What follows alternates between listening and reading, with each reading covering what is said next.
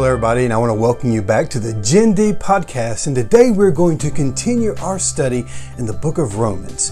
And today I want to ask you a very important question, and that is, are you pardoned or are you paroled? Or in other words, let me put it this way, are you free and totally forgiven of your past, or are you free but you still act like there are strings attached to that freedom? See, some of us may have a past and worry that those transgressions, those bad things that we have done in the past are so bad that they're going to keep us from God. So why should I even bother learning about the good news and worrying about Jesus? I'm never going to be good enough for Him. I can never live up to that. And you know what? As Christians, even though we have been pardoned and forgiven of our sins, some of us still act like we're on parole and let our past keep us from getting a strong and growing a strong relationship with Christ. So today we're going to read some very important verses in the book of Romans that I really want you to learn and memorize and put in your heart today, because they're going to begin to change your life. We've had some background information so far. We've learned why Jesus is important, what the good news is, and today we're going to learn how powerful that good news is, because we are all basically in the same boat. So let's begin reading in Romans chapter 3, starting with verse 22. And starting in verse 22, Paul says, "We are made right with God by placing our faith in Jesus Christ. And this is true for everyone who believes, no matter who we are.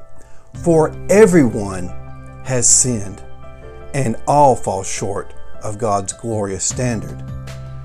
Yet God, in His grace, freely makes us right in His sight. He did this through Christ Jesus when He freed us from the penalty of our sins. There is only one God, and He makes people right with Himself only by faith, whether they are Jews or Gentiles. Well then, if we emphasize faith, does this mean we can just forget about the law? Of course not. In fact, only when we have faith do we truly fulfill the law." Some people want to make Christianity very complicated. And why is this? How do we make Christianity complicated, you may ask? Well, you know, some of us make a lot of rules up that we think we have to follow to be a Christian. Some of us think and make people feel that we have to dress and look a certain way before we can be saved. And other people make us feel so guilty that we feel like that we can never be saved from our sins. We just make everything too complicated as humans. But you know what? There's one thing that is true, and one thing that I want to stress that Paul said is this: we are all sinners, and we all fall short of the glory of God. You do, I do, that person down the street does. We are all sinners. And Romans 3:23 is one of those very important verses that I want you to write down, I want you to memorize, put it on your refrigerator, because you have to understand that first before you can ever begin to talk to other people about Christ. You have to let them know that we are all sinners. We all started from the same spot before we got saved.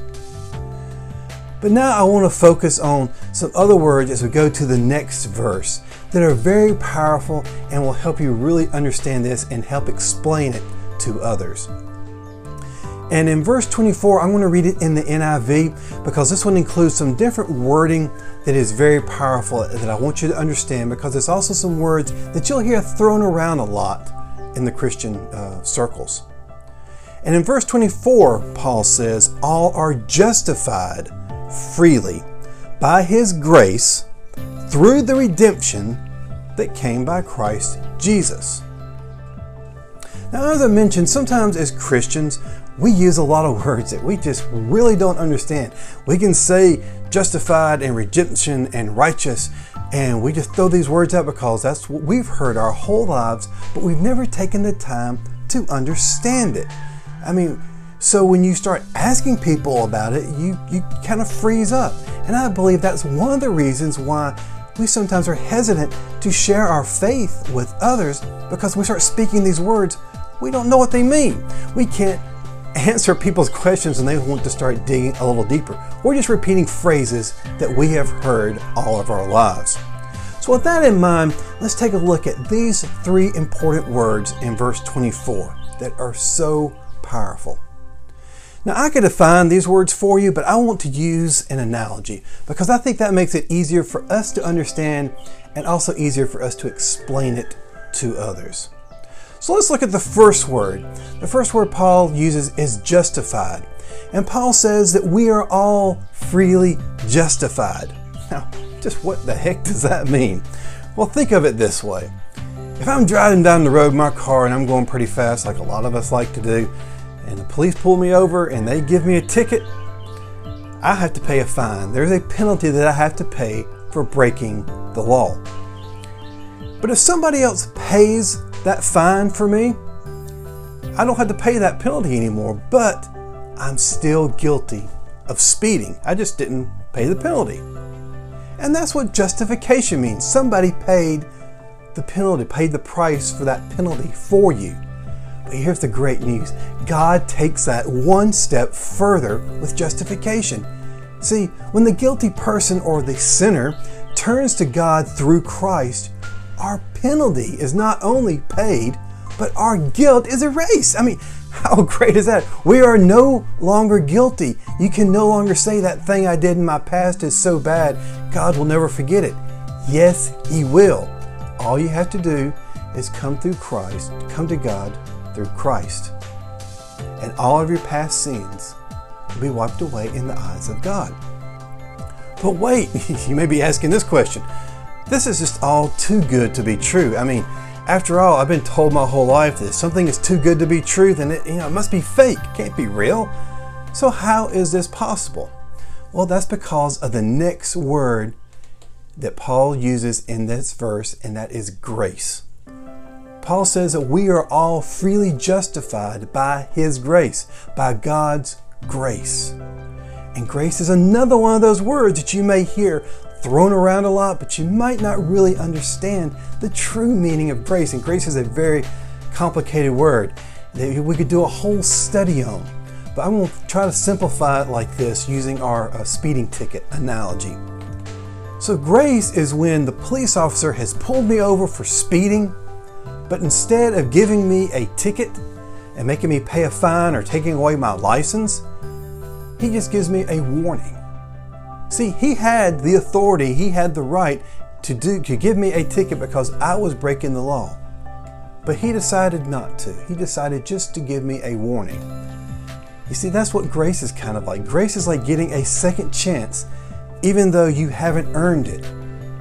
Or grace is something that you get because you don't deserve it. And in some cases, it's something that we may not even want, but we get it anyway. And that's why grace, God's grace, is so hard to truly understand. See, God's grace is available to everyone, even someone who hates God or has done something terrible.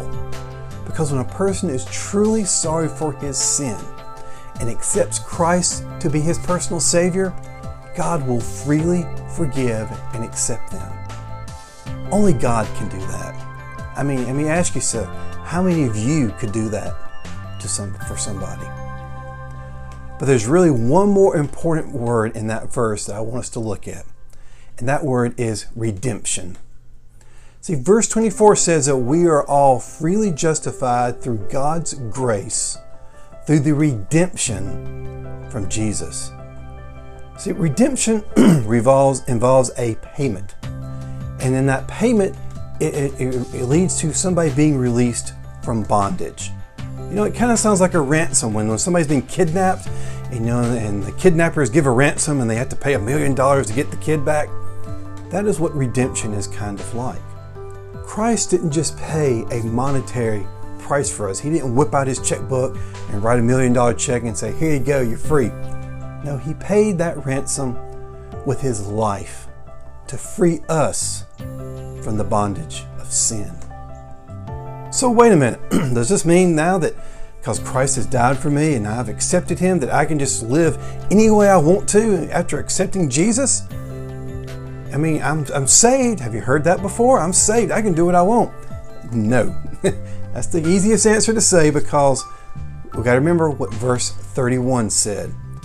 And verse 31 said that if you are truly saved, you will become a new person.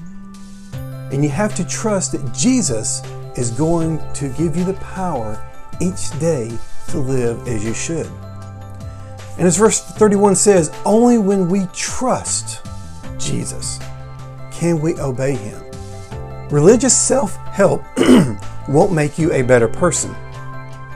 Trusting in Jesus is being a Christian without being religious. But to do all of this, you need faith. And we always kind of leave on a cliffhanger, and that is the next section that we're going to learn about, is what is faith and how can I have faith? Why is faith so powerful to help me believe in Jesus Christ? Music for the Gen D Podcast is provided by PurplePlanet.com. Please visit Purple-Planet.com.